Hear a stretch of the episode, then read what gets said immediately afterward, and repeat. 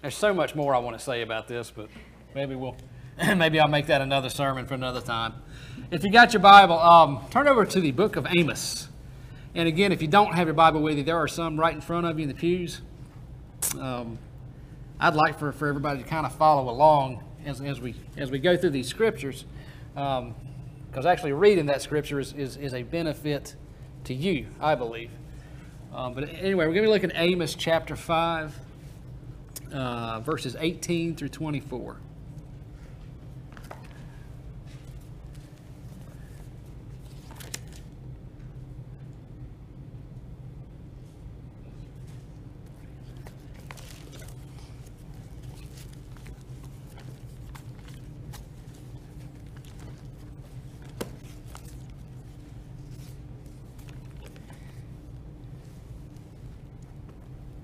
Everybody got it? Everybody who wants to be there? 5, Amos 5, 18, 18 through 24. Mm-hmm.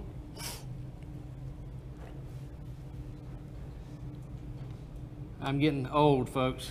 I've finally reached the point where I have to take my glasses off to, to read up close. The day, the day has come. So, starting in 18 Woe to you who long for the day of the Lord. Why do you long for the day of the Lord? That day will be darkness, not light. It will be as though a man fled from a lion only to meet a bear, as though he entered his house and rested his hand on the wall only to have a snake bite him. Will not the day of the Lord be darkness, not light, pitch dark without a ray of brightness? I hate, I despise your religious festivals. Your assemblies are a stench to me. And even though you bring me burnt offerings and grain offerings, I will not accept them. Though you bring choice fellowship offerings, I will have no regard for them. Away with the noise of your songs. I will not listen to the music of your harps, but let justice roll on like a river and righteousness like a never failing stream. It's the word of God for the people of God.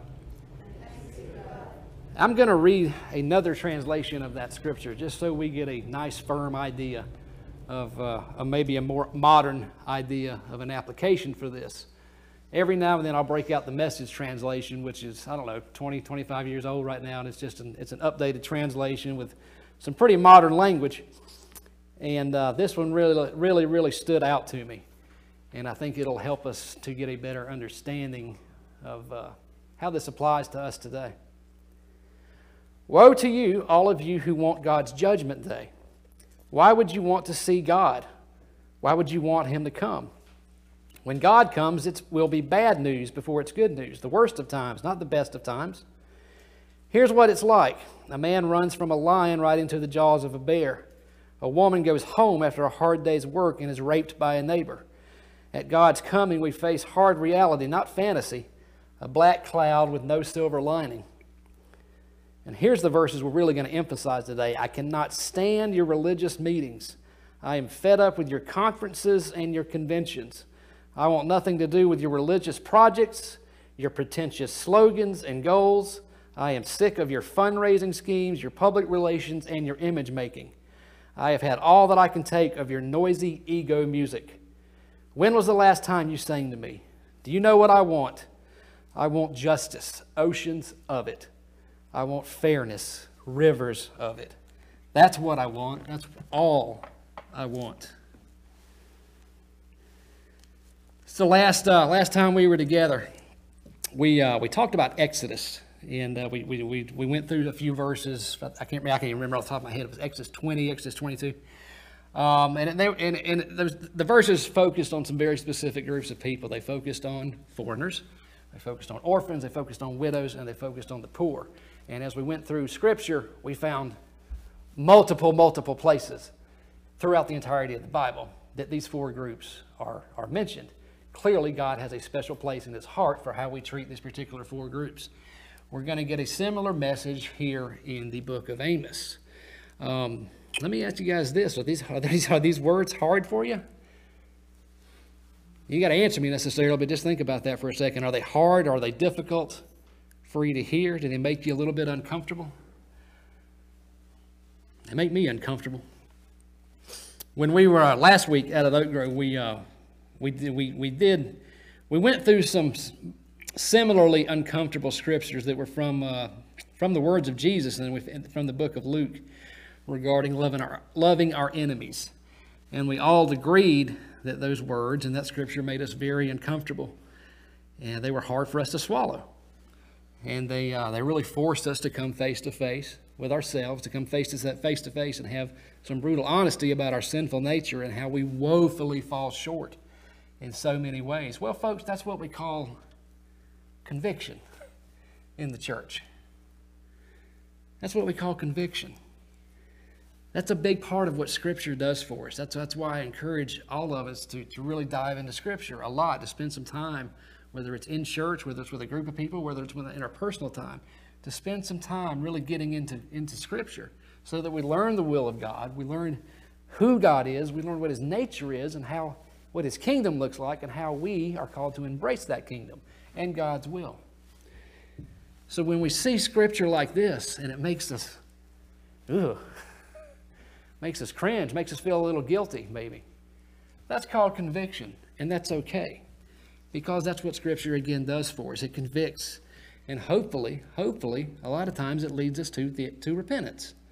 It leads us to those moments where we say, aha, I'm not thinking the way God would have me to think. I'm not speaking. I'm not behaving the way God would have me to behave. And we get to that point of admission, and that's what repentance is. I think, I, I think we talked a little bit about repentance two weeks ago. It's not a nasty word. It's not a bad word. It's just coming to the realization that, hey, I'm, I'm living or I'm thinking or I'm, I am outside the will of God in some way. I want to change.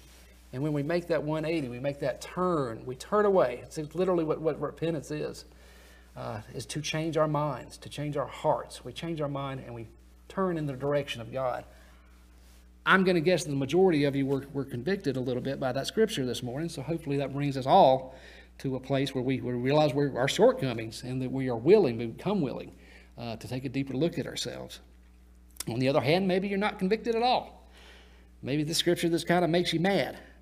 Maybe you're, maybe you're not being pushed in that direction. Maybe the scripture makes you angry. And that's a pretty common response, too. Because uh, we don't like to take a look at ourselves. we don't like to admit our faults. We don't like to admit that we fall short. So a lot of times we read stuff like this and we're not brought to that point of conviction. We get mad and we get uh, rebellious. And that's very common as well. But let me point out to you, church, that just as Amos's prophetic words were not popular back then, they aroused anger back then when he proclaimed them. They have the same tendency to do, to do the same thing to us today. People don't like prophets.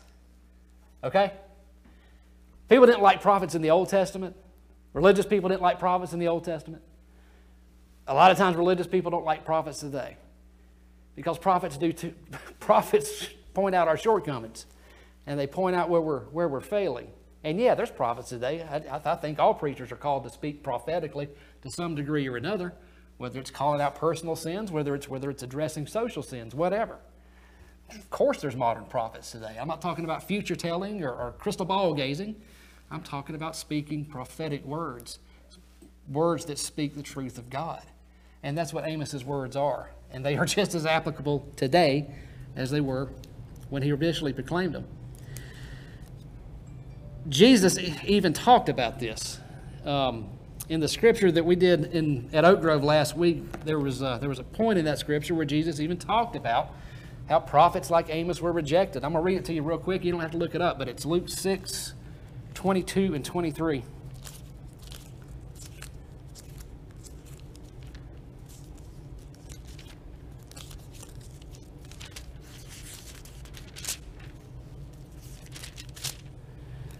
Luke 6, 22 and 23, and incidentally, in these, uh, in these scriptures, Jesus is, is preaching a sermon that's very, very kind of, it's similar to the Sermon on the Mount blessed are the poor, blessed are the humble, those types of things. He's given a lot of blessed statements in this particular passage. But here's the one I want to point out to you because he says, Blessed are you when people hate you, when they exclude you, and when they insult you, and when they reject your name as evil because of me or because of the Son of Man. Rejoice in that day and leap for joy, because great is your reward in heaven, for that is how the ancestors treated the prophets. Prophets were not treated well by the religious folks, even. Here's the, here's the message translation Count yourself blessed every time somebody cuts you down or throws you out, every time someone smears or blackens your name to discredit me. What it means is that the truth is too close for comfort, and that person is uncomfortable.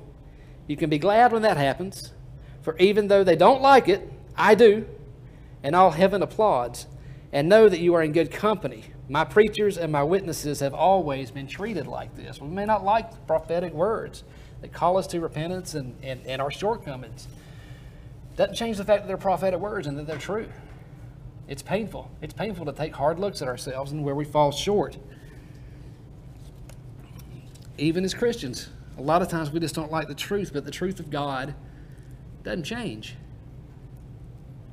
Whether it's 5,000 years ago or whether it's today. November the 8th, 2020.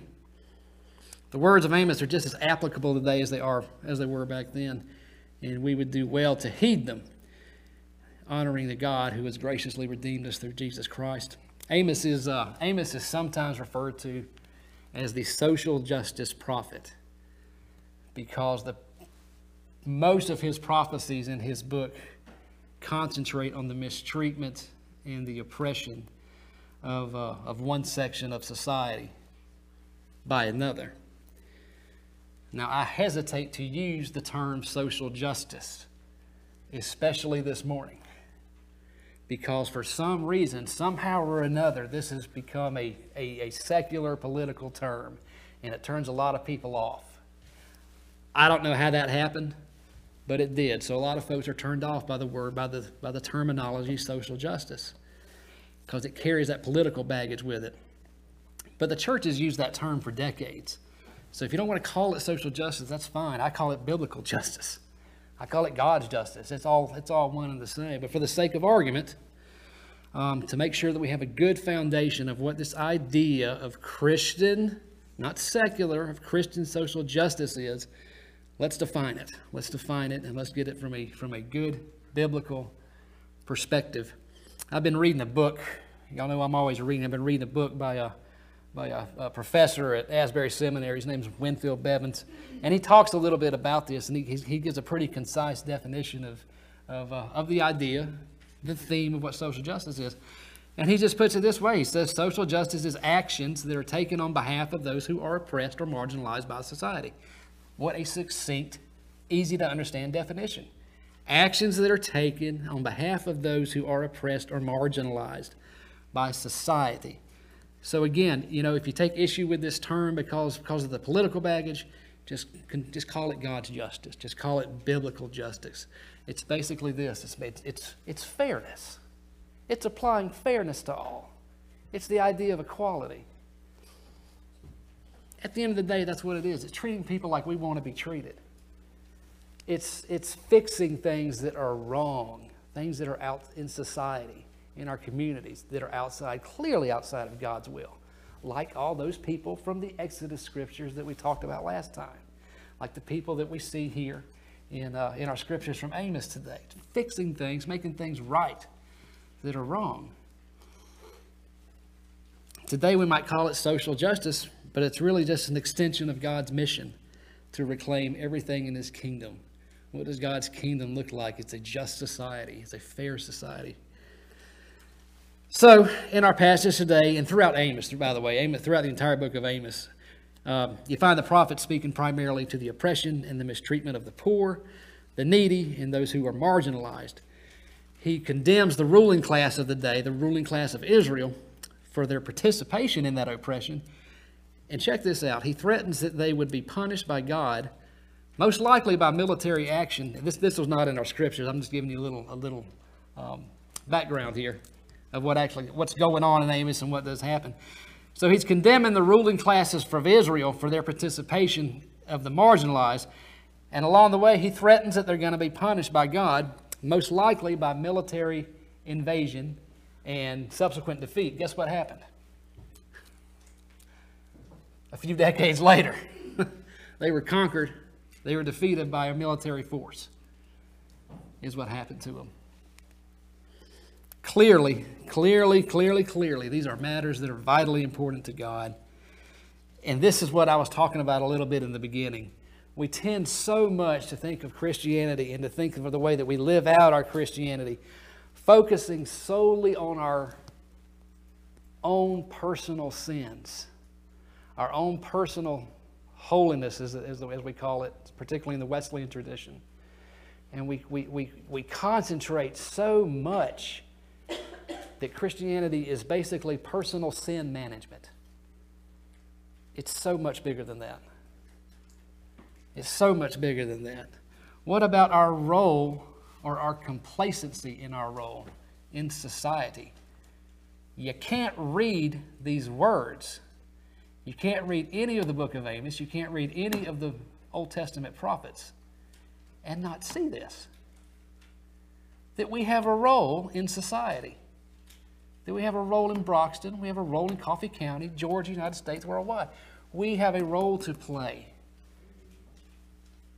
in the oppression of the marginalized.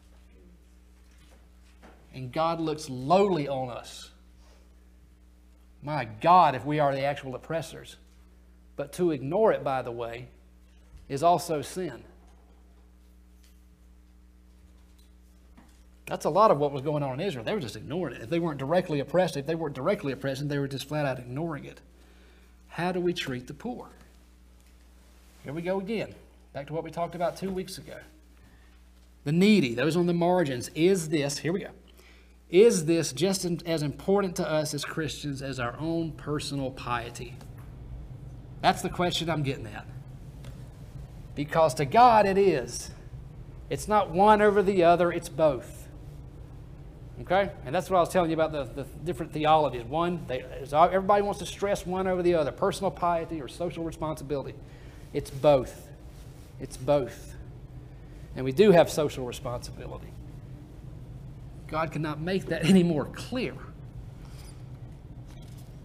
How does the idea of social, or what I call biblical justice, play into what we've already identified that Jesus said were the greatest commandments love God and love neighbor? How does that play out in our, in our, in our, call it what it is, in our political views, in our social views, in those things that we support, those things that we don't support.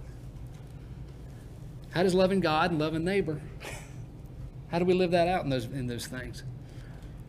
Certainly, we have a call towards justice. Most of us, most of us were not here around uh, the civil rights movement. If you were, I'm not going to call you out. Um, but if you were, or if you're even somewhat familiar with the civil rights movement, you might recognize this particular piece of Scripture because it was one that uh, is often associated with Martin Luther King Jr. because he used it a lot. As a matter of fact, it was a major part. It was a the driving home part, actually, of his "I Have a Dream" speech. If you were to go to the Civil Rights Museum in Montgomery, Alabama today, you would find a monument there with this scripture engraved into it.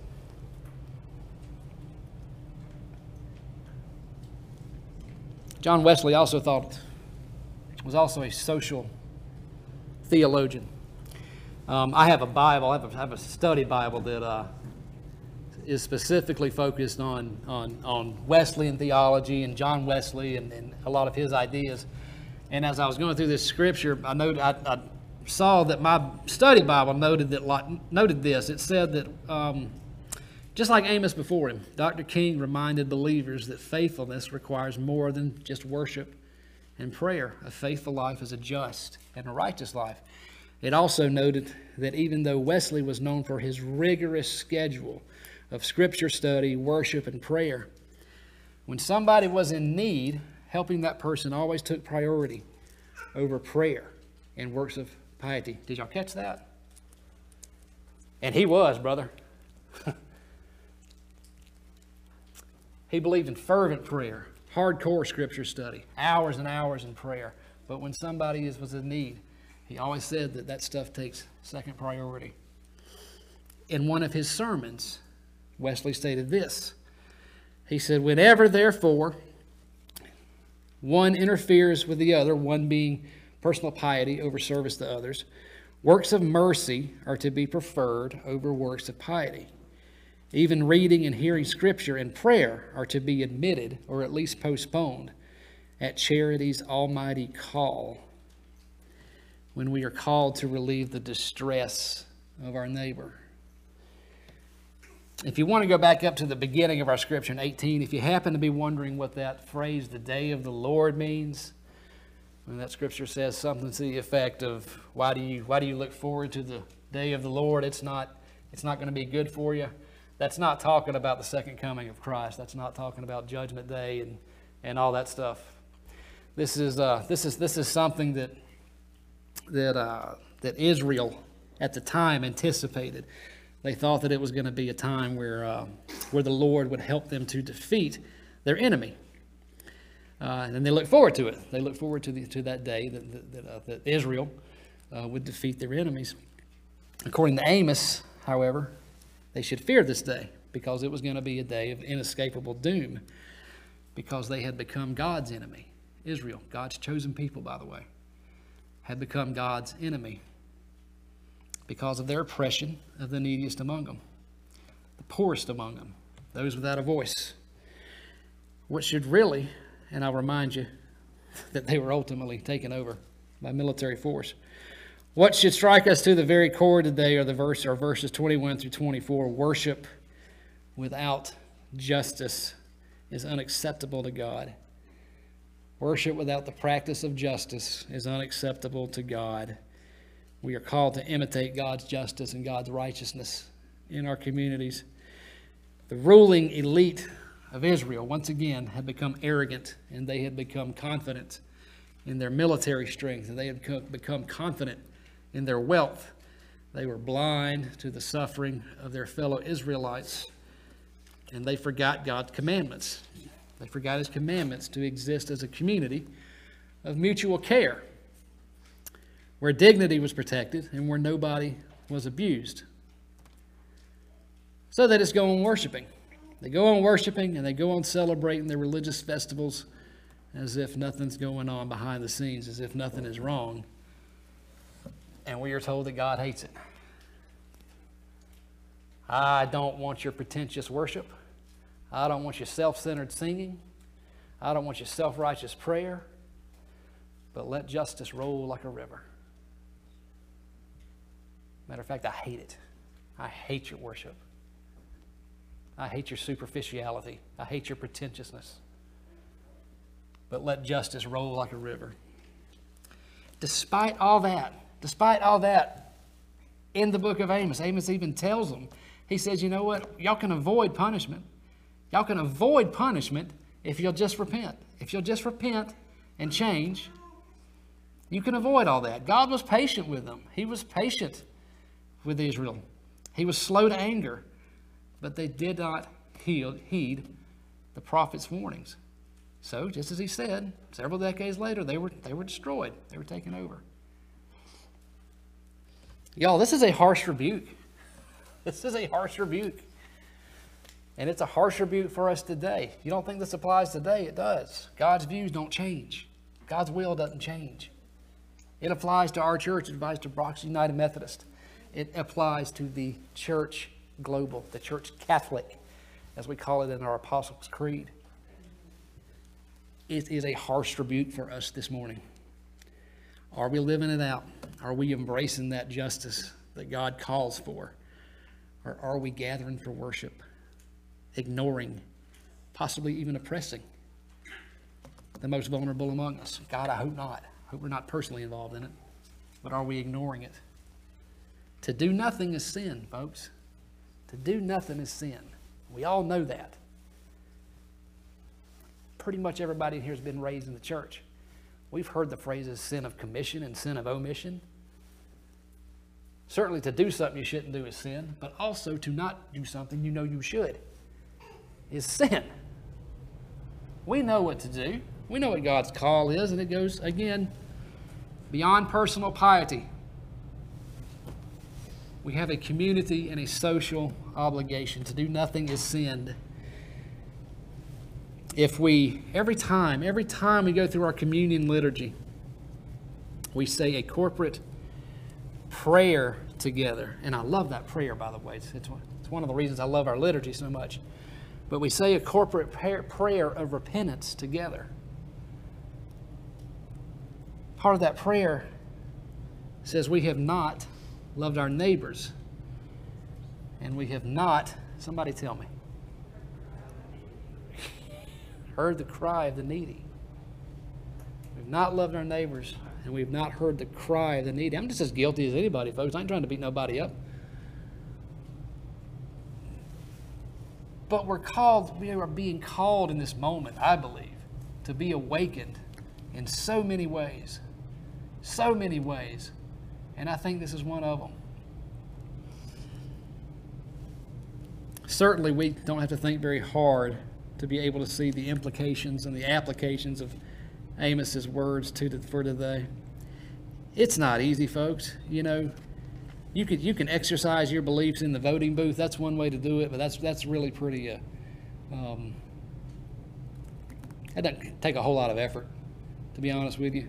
And I think that, that that should play into your political views, but that's one way. The other way is to get dirty.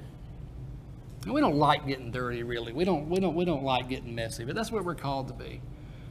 It extends beyond the voting booth, and it starts in Broxton, Georgia.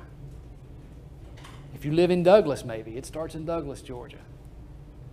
Start right here in our communities. Look around, identify the marginalized, identify possible oppression. Look for it because it's here. We see it. It's just easier to turn a blind eye, like Israel. And get in with them, get involved. Get involved with these people, these folks on the margins who do suffer, who do suffer for whatever reason. It's our calling. It's not easy. It's messy. It's messy and it's and it's and it's inconvenient to us. But our worship is useless without it. I didn't say that. I didn't say that. Y'all pray with me. Gracious Heavenly Father, we thank you as always for this morning. We thank you for your church. God, we thank you for your salvation, for our salvation. We thank you for your word this morning, Lord, even though it's difficult. It's difficult to accept. It forces us to take a look at ourselves and it forces us to take a look at our responsibilities and not just our personal sin, not just our personal piety. That you do expect us to live out our responsibilities as Christians, as followers, as imitators of Jesus Christ. Heavenly Father, give us the strength, give us the knowledge. Lord, give us the opportunity and the sight to be able to recognize, speak into, and live into these ideas. Help us, God, to identify those who are suffering in our communities.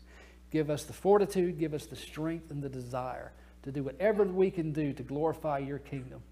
In the name of the Father, Son, and the Holy Spirit, amen.